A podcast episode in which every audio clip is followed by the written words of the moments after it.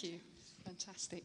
Thank you so much, Anne, and your team for amazing welcome. It's always a real treat to come here. I often come when Rachel, thank you so much, when, when Rachel is speaking, simply because I enjoy being here. And uh, it's nice to, to come up and uh, just be amongst like minded and like hearted people. How many of you just feel that encouragement when you walk into a place like this? And the reason is it's because it's prepared.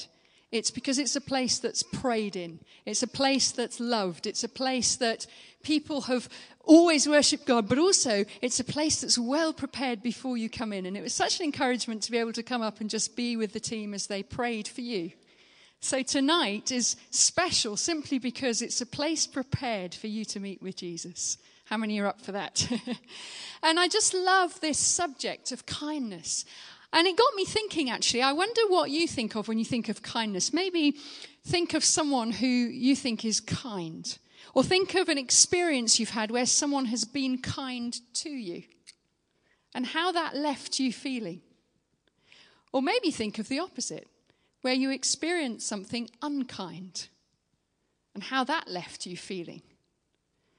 Kindness, although in a sense understated very often, is actually an incredible, powerful tool. And I want to unpack some of that tonight. But as I began to think of it and think of this title that actually Rachel picked, Kindness, a Powerful Language, and thank you, Anne, for releasing Rachel. I know that this meeting is one of Rachel's absolute favorite meetings to come to. And the reason I can say that is because Mondays are usually her day off. But whenever she gets the email from Anne saying, Would you come and speak at Streams? there is absolutely no hesitation. It's always a yes, and that's an absolute truth. And there are I think two or three ministries where she will do that. and but the downside of that is her family also know that Monday is usually a safe bet that she might be around. And so what happened was her grandson, uh, her grandson, her son-in-law, who lives in Australia, married to her daughter in, in Melbourne. Um, he was coming through England at very short notice on his way to Sweden. And so he contacted her at the start of the week and said, I know Monday's your day off. Can I come and stay overnight before I have to nip back to the airport and go to Sweden and see you? And he hasn't been able to visit the UK and their home in the UK for five years. So that was a very special thing, and that hence the change of plan at the last minute, which Rachel doesn't normally do. But thank you for being understanding and being kind. but kindness, I wonder what, what you do feel. And I was thinking about this and thinking, kindness a powerful language? And is it actually more of a dead language, a forgotten language? Is it a language that we've become less fluent in in our community and in our society? And I got thinking about how people respond to kindnesses. It's that thing of you smile to encourage someone in the street or to greet them in the street. And it's almost taken as an offensive weapon. You know, why are you smiling at me? And as a woman, if you smile, especially at a guy, it's like, what, you know, what are you after? What do you want? And it's almost like, I just smiled. and that's a simple thing. But if you then go to do something kind, you're almost seen as interfering. And Britain has been well known for many, many centuries as the place of etiquette and manners. And, you know, we, we understand how to behave in public. But we've lost some of that in our culture and society. And so now, for example, particularly as women, if, some, if a man opens the door for you and lets you through, it's almost seen as like, you know, the, the feminist rises up and you sort of think, well, why is he holding the door? I can manage. And there's that reaction in society sometimes. It's like interfering so and so, what are you doing? Or patronizing. And actually, an act of kindness or consideration can sometimes be taken the wrong way. And our society's become a little bit hardened. And very often, when we think of kindness, we think, well, to be honest, I don't see very much of it. When I travel in the United States, we love to sort of smile about our American cousins. Any Americans here before I'm chuck me out now. I actually love America, but I'm preempting this. but we often smile about our American cousins of, you know, the have a good day and the kindnesses and the, the almost exuberant, we call it in Britain, over the top compliments that they give you. And we say, is it a bit false, actually? You know, is it a bit OTT? You know, just, it's, it just, let's just be, be, downsize it a little bit and be more British. But actually, when I travel there, I realize there is a kindness in the culture and society that is a kind of, it's a warmth, it's a friendliness. And sometimes when I come back and get off the plane in Britain at Heathrow, I'm shocked. I'm taken aback in the first five minutes where people are swearing around me and pushing and shoving to get off the plane. And it's kind of like, ouch. And it hurts. It's harsh.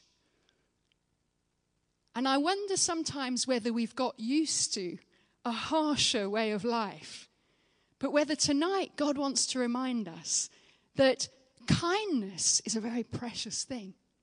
Kindness is a treasure that we have been gifted and we shouldn't lose. Do we need to become more fluent? Do we need to regain this dead language of kindness and start to use it again? I'm interested in the political scene a little bit, and um, I suppose you must live on a different planet if you haven't seen a little bit of what's going on in America with Donald Duck, no, Trump, sorry, and, um, you know, all that sort of stuff. And, you know, we're looking at this in great anticipation of what might happen over the summer and then into November as the, the election season goes on and on and on. But I'm interested that when President Obama was elected, he picked up two words which were almost the prophetic sounds of the nation hope and change. And this year, it's been interesting if you had ears to hear some of the sounds that are appearing in the campaigns, which actually, interestingly, Hillary Clinton has picked up. And she said, Our society needs more compassion and kindness. And those were the sounds she picked up. Now, I don't believe that a politician can be the answer. I believe Jesus is the real answer. But I believe there's something there where she's picked up the cry of a people. We need more compassion. We need more tenderness. We need more kindness. So, what is this kindness and what is it biblically? For those of us who maybe have been around church at some time during our lives, we might know that kindness crops up in the Bible in the list of the, the, fruit of the Holy Spirit. Galatians chapter 5, verses 22 and 23. But the fruit of the Spirit is love, joy, peace, patience, kindness, goodness, faithfulness, gentleness, and self control. Against such things there is no law. Kindness in that list of the fruit of a life that is rooted in the Holy Spirit. Jesus said that by our fruit we will be known. That if we evidence something of the fruit of a selfish heart, we will be known as not belonging to God. But if we evidence some of these fruits of the Holy Spirit, by our fruit, people will know that we honor and belong to God powerful stuff. And God, in His wisdom, He could have chosen a lot of different things, but God, in His wisdom, placed kindness amongst these nine fruits. That should tell us how much God values kindness. So, what is this biblical kindness? Well, it literally, in its root word, comes from the word which we don't use so much in, in England in these days, but kin, kinship, kindness from kin, kith and kin. And it basically means a word that, that really is the loving behavior of people who are in relationship with one another. In our older versions of the Bible, kindness is often translated loving kindness because it expresses that the relationship between people should be one of love and of kindness, loving kindness some of the different definitions that I found you might find interesting. The steadfast love that maintains relationships through gracious help towards someone, even in times of need. or especially in times of need. Goodness of heart, serviceable, gracious, pleasant. Others defined kindness as the love for mankind, hospitality, acts of kindness, a readiness to help, goodness in action, sweetness of disposition. And this one I really liked as a definition the ability to act for the welfare of those taxing your patience. I like that one. but you see, even within that, though we laugh, and I laughed, it's because I recognize in myself that I find it really easy to be kind to someone I like. But oh boy, someone who taxes your patience. And kindness in the heart of God goes beyond kindness towards someone you like. It's the ability to extend that same gift and grace of kindness to someone you actually don't like very much. It's an atmosphere you create of saying, I want to be in fellowship, in relationship with you. And that's why it's a powerful fruit to have in church. How many of you have ever met, I won't ask you to put your hand up, but how many of you have ever met someone in church that you haven't actually liked very much? Are we allowed to say that in church? Maybe. I have. And you see, the fruit of the Holy Spirit in the family of believers, in the fellowship of faith, places kindness at the center. Kindness is a powerful tool we have. So, here are a few thoughts. I've got three thoughts about what kindness is, the way God understands it. Number one, kindness is heaven's love language. Kindness is heaven's love language. Kindness is really part of the character and the very nature of who God is. Jeremiah 31 and verse 3 The Lord appeared to us in the past, saying, I have loved you with an everlasting love, and I have drawn you with loving kindness. Jeremiah 9 and verse 24 Let him who boasts boast about this that he understands and knows me, that I am the Lord who exercises kindness, justice, and righteousness on earth. For in these I delight, declares the Lord. If you're going to boast, boast that you know God. And how does he reveal himself? A God of kindness, a God of justice and of righteousness. We often think of, yeah, he reveals himself as a holy God a God of righteousness and of justice. But you see, God in this scripture sees fit to put it together with kindness. A just judge. But oh, he doesn't stop there. He's a God of loving kindness. And he said, Boast that you're in relationship with me, a God of kindness. I want to ask you maybe an uncomfortable question tonight of do you know this God? Do you know this God who's kind? What is the face of God to you? Is he kind? You see, life can be tough and harsh, and we toughen up to get on with it, the stiff upper lip to survive. But God says, I'm kind. Do you know God as the kind Father who longs for you, whose very nature is to be kin in, in relationship with you? and to demonstrate that through kindness, loving kindness. You see, kindness is God's love language towards you. And that's how he wants us to understand who he is. Isaiah 54 and verse 8 says, In a surge of anger, I hid my face from you for a moment, but with everlasting kindness, I will have compassion on you. Very often we're aware when we come into the presence of a holy God that we've fallen short. How many of you have ever felt, yeah, I, have I've messed up. I've made some mistakes. I'm not proud of them. Especially when you come into a meeting, you come into a worship place, and sometimes you can be aware of that. And very often the enemy sells us the lie God isn't pleased with you, God is angry with you. And he reveals the face of an angry judge who finds you wanting. But God says, yeah, sin makes me angry for a moment. But because I'm in relationship, my everlasting kindness is the thing we should be left with at the end of the day. Not the anger, the everlasting kindness. You see, everlasting kindness always outweighs God's disapproval of the wrong choices that we make. And I wonder if there were scales in that sense, and you had God's displeasure on one side and his loving kindness on the other, which way has it tipped for you? The Bible says it, the weighty side is his loving kindness.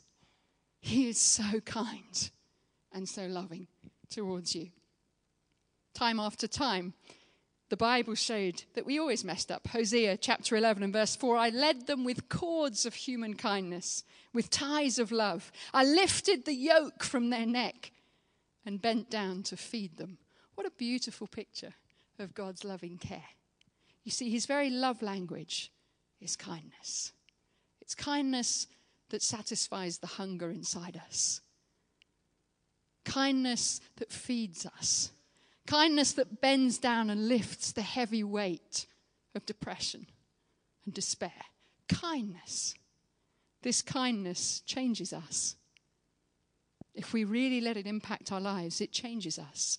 In Romans chapter 2 and verse 4, it says, Or do you show contempt for the riches of his kindness, tolerance, and patience, not realizing that actually it's God's kindness that leads us to repentance, to change.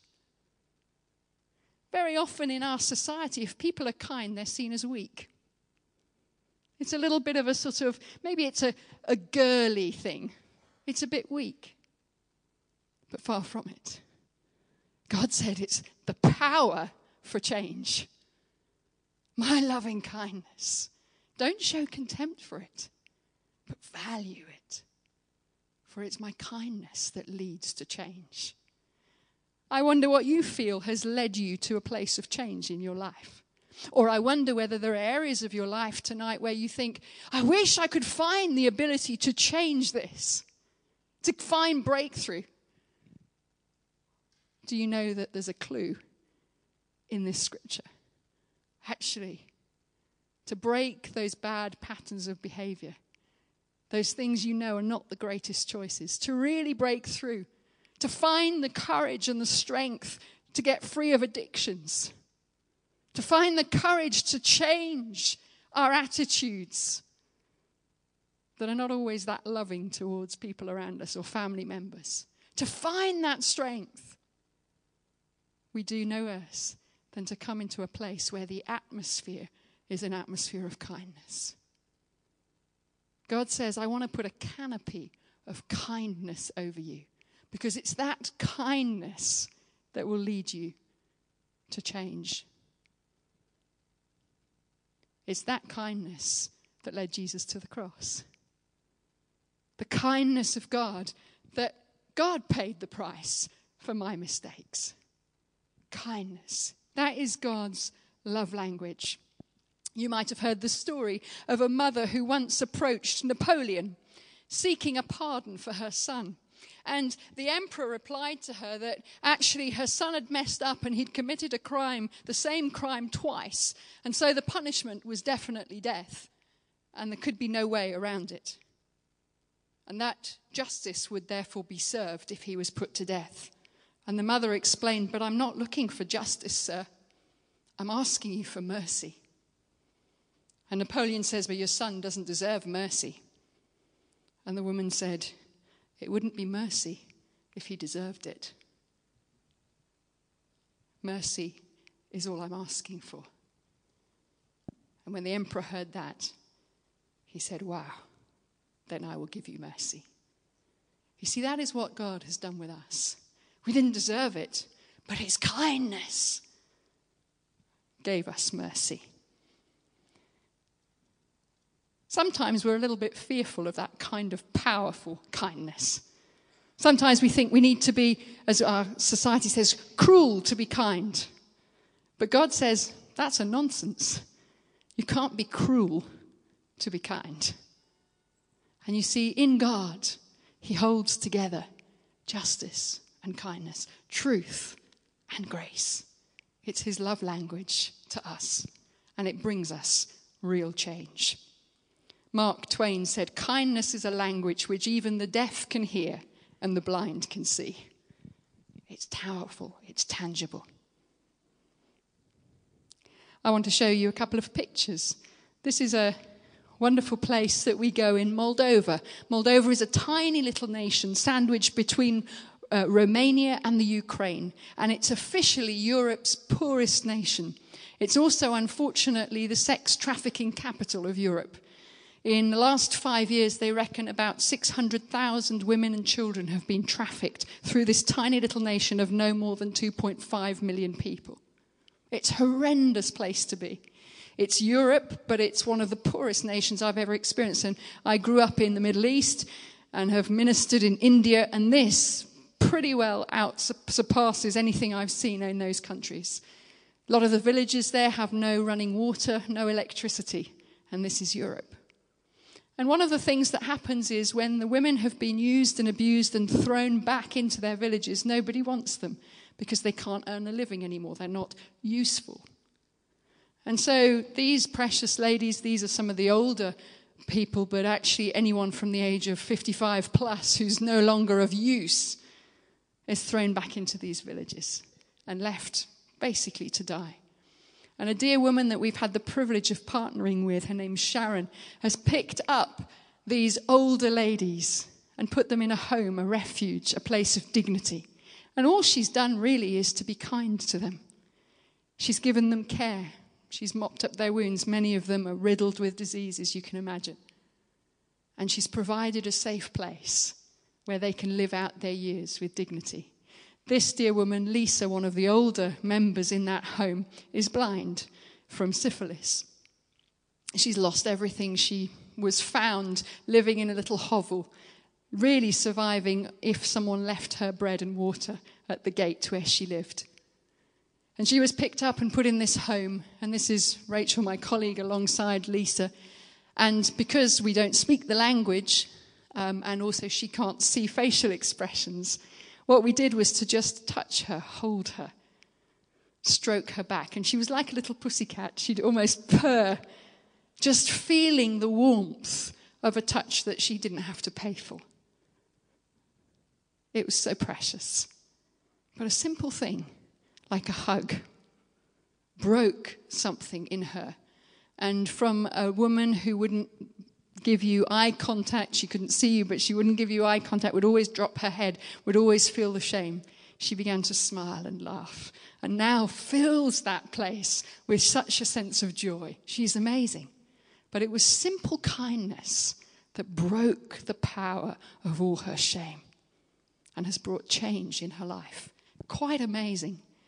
When I was preparing this, I felt that God wanted to do that for some of us. You see, the lack of kindness often isolates us in a place of loneliness and a place of brokenness. And many of us have never experienced kindness in our lives. And I felt the Holy Spirit say, some of us have actually experienced so far the opposite that we've been almost used, abused, hurt by unkind words or the lack of words. And tonight, God wants to heal that. He wants to minister to you.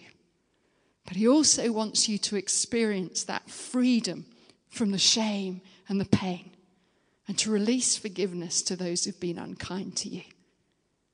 And as you do that, like Lisa, you will not only find that you're broken out of your loneliness and your place of isolation, but you'll come to a place where you know the kindness of God for you. And I believe that will lead to transformation. But we need to be brave.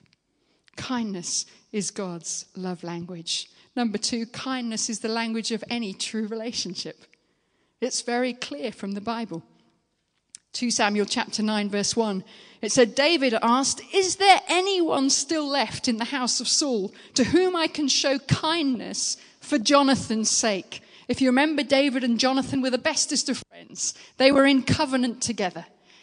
And David understood something about a God who was covenanted in relationship with him and how that meant that he could be in covenant and relationship with other people.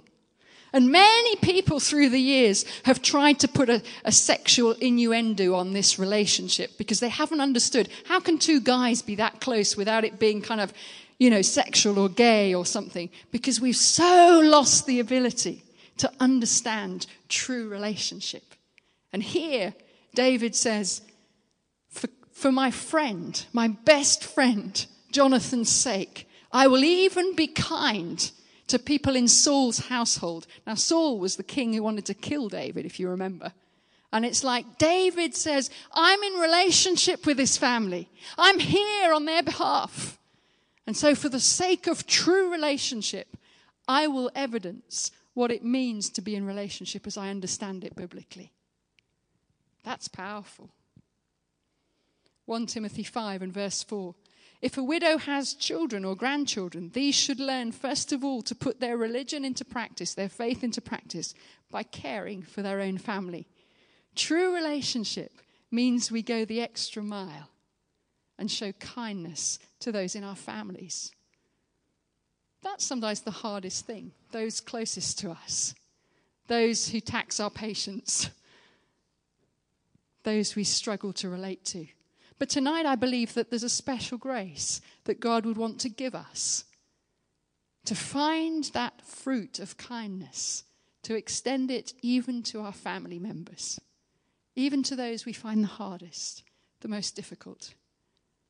And I just felt the Holy Spirit say that there are one or two here tonight who find it hard to extend that kindness, especially to unsaved husbands, people you've really wrestled with and for. And tonight, God would give you a gift of grace to find that kindness afresh. Colossians 3 Therefore, as God's chosen people, holy and dearly loved, clothe yourselves with compassion and kindness. What a picture. You know, think of yourself leaving the house hat, gloves, coat, scarf, it's got cold again, and kindness. Put on kindness. I love that picture. It's a wonderful reminder that every time we go out to relate to the world, we should put on that cloak of kindness.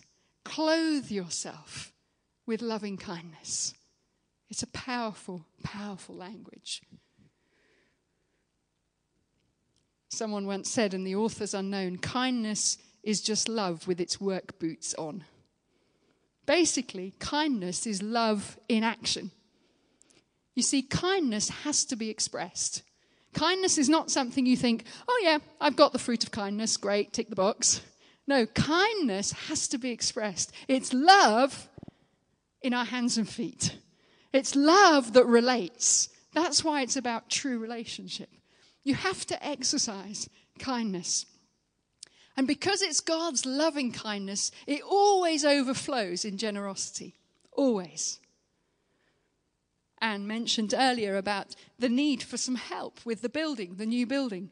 I want to say to you, I want to, and she didn't underline it that much, but I want to underline it on their behalf. You know, if we're in relationship with this ministry, if we're in relationship with streams and with the well, part of relationship is that we go the extra mile. We go over and above. We go beyond and we extend kindness.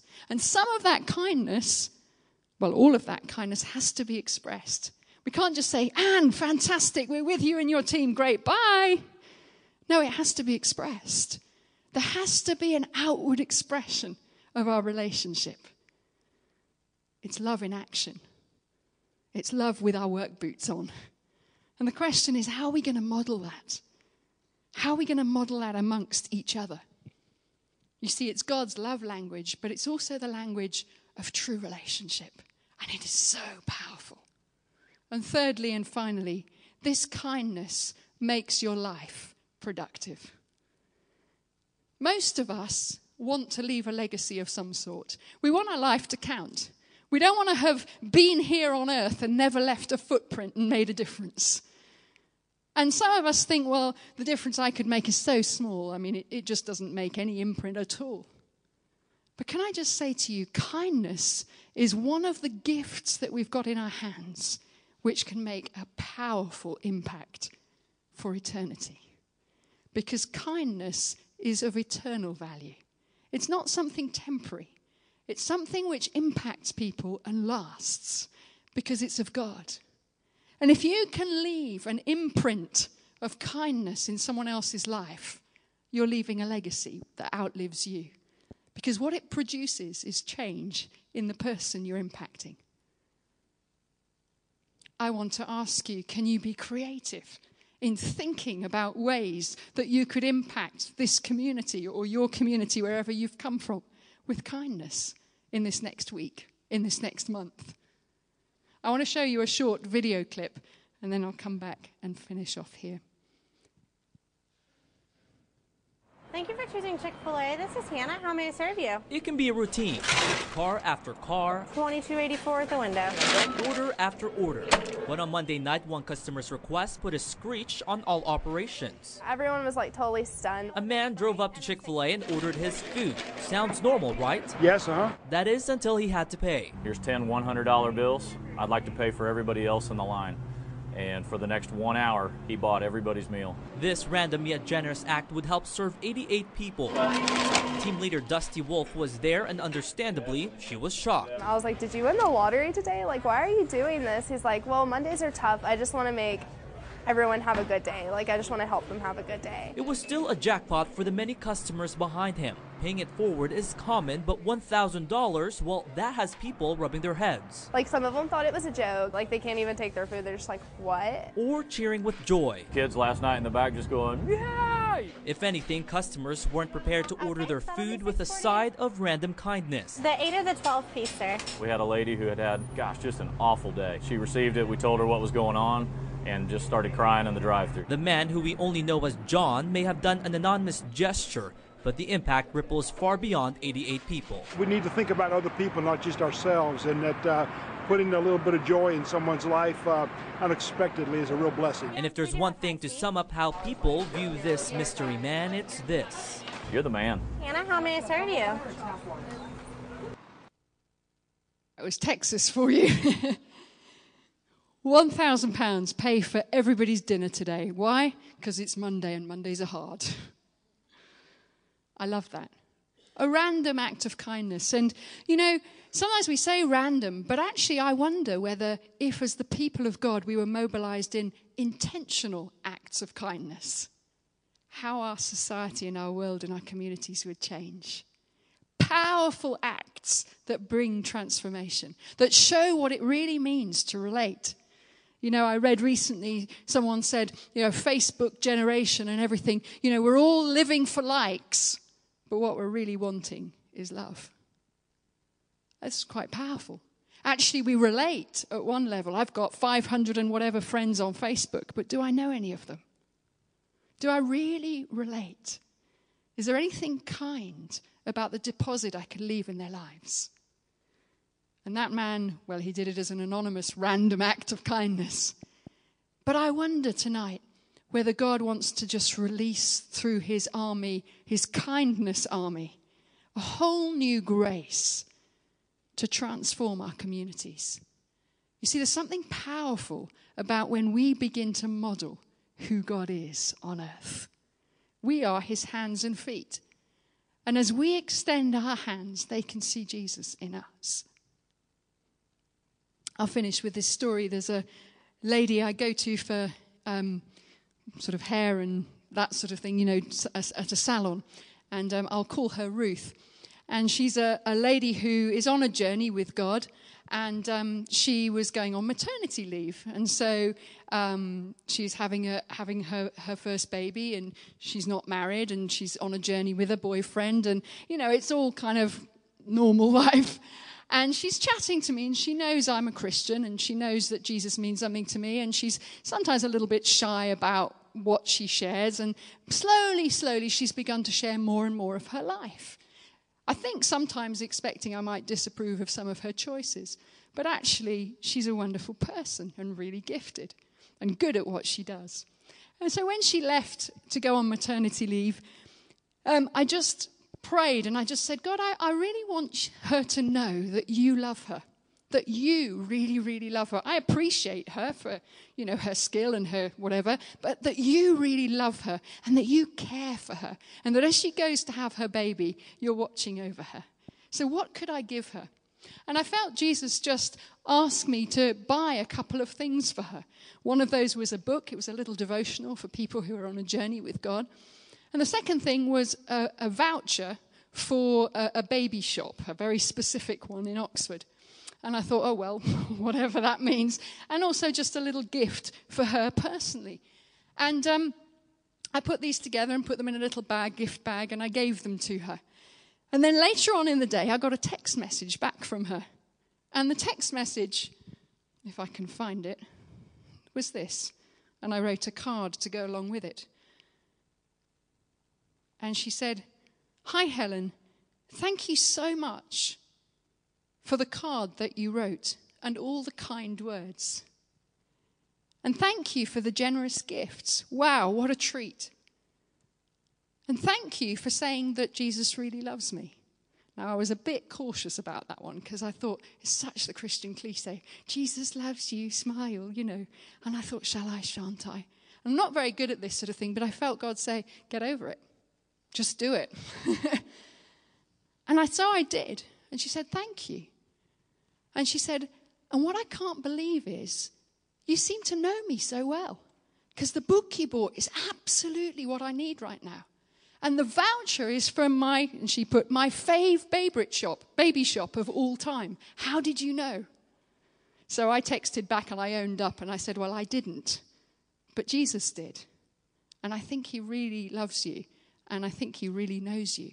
And she texted back and she said, Yeah, you know, I think he really does. How would he know that? And she's been on a journey and she inv- invited me to her wedding, and she's now actually given her life to Jesus. And she and her boyfriend have got married and they've given their lives to Jesus and they've just had their second baby and been on maternity leave again. And it's been a bit of a journey, but a very simple thing. And I believe, you see, if we have receive the heart of Jesus' kindness within us, He's going to give us really creative ways to begin to be kind to those around us. We don't have those ideas, but if we're willing hands and feet, He's going to give us creative ways. And part of what I feel God wants to do tonight is to anoint you for creativity and kindness and to give you those ideas, those random, in inverted commas, ideas that are going to be the key of breakthrough for many. You see, God says that his main tool for evangelism, in other words, for reaching people and showing them how much he cares for them, his main tool of evangelism is kindness. It's the kindness of God that leads us to repentance. And very often, churches put together, you know, the 10 steps for evangelism and our plan for the next five years, and we overcomplicate it. And God just says, you could go a long way by just being kind. Powerful language, kindness, but a lost art. And so tonight, there are different levels, really. And in a moment, I'm going to hand back to Anne. But for some of us, I really, really believe that God wants to heal us, to set us free where we've just not experienced kindness for a very, very long time. And some of us may be like Lisa, different circumstances, but we're locked into a place of loneliness, brokenness, and isolation simply because no one's taken the time to be kind. And in that sense, we are victims, maybe the wrong word, but we are a product of a harsh society that's hardened to kindness. And I believe the streams for you tonight streams of loving kindness that Jesus just wants to pour into you afresh and set you free. For others of us, we know that kindness. If I asked you for a testimony of kindness, you'd immediately think of something. But tonight, God's saying it's not just about you receiving, but it's about you giving. It's about you extending your hand of kindness to those around you so that you can be amazed at how God's kindness through you can bring incredible change. And I believe you'll be incredibly amazed at the breakthrough that will happen in relationships because of this. And for you tonight, it might just be come and receive an anointing for creativity and kindness. It's such an adventure with God. And if you're like me and you're not a natural evangelist, it's so encouraging when Jesus just deposits a little idea. Why not buy that person flowers or that voucher for a baby shop and you haven't got a clue what it means to them? But Jesus has. How many of us could do that? Just a cup of coffee. Pay for someone's dinner, maybe not a thousand pounds worth, maybe a thousand pounds worth. Pay for that loo at the well. What a fantastic thing that every time you turn up to the well meeting, you think, that's my loo. That's wonderful. That's my loo. and I'm sharing it, aren't I? Kind. Have you ever thought of that? Share a loo day. Fantastic. Have you got a ladies' coffee morning? Let's buy a loo for the well. Brilliant. Anne, I think I better stop. I'm losing the plot here. Kindness. Shall we pray? And then I'm going to hand to Anne.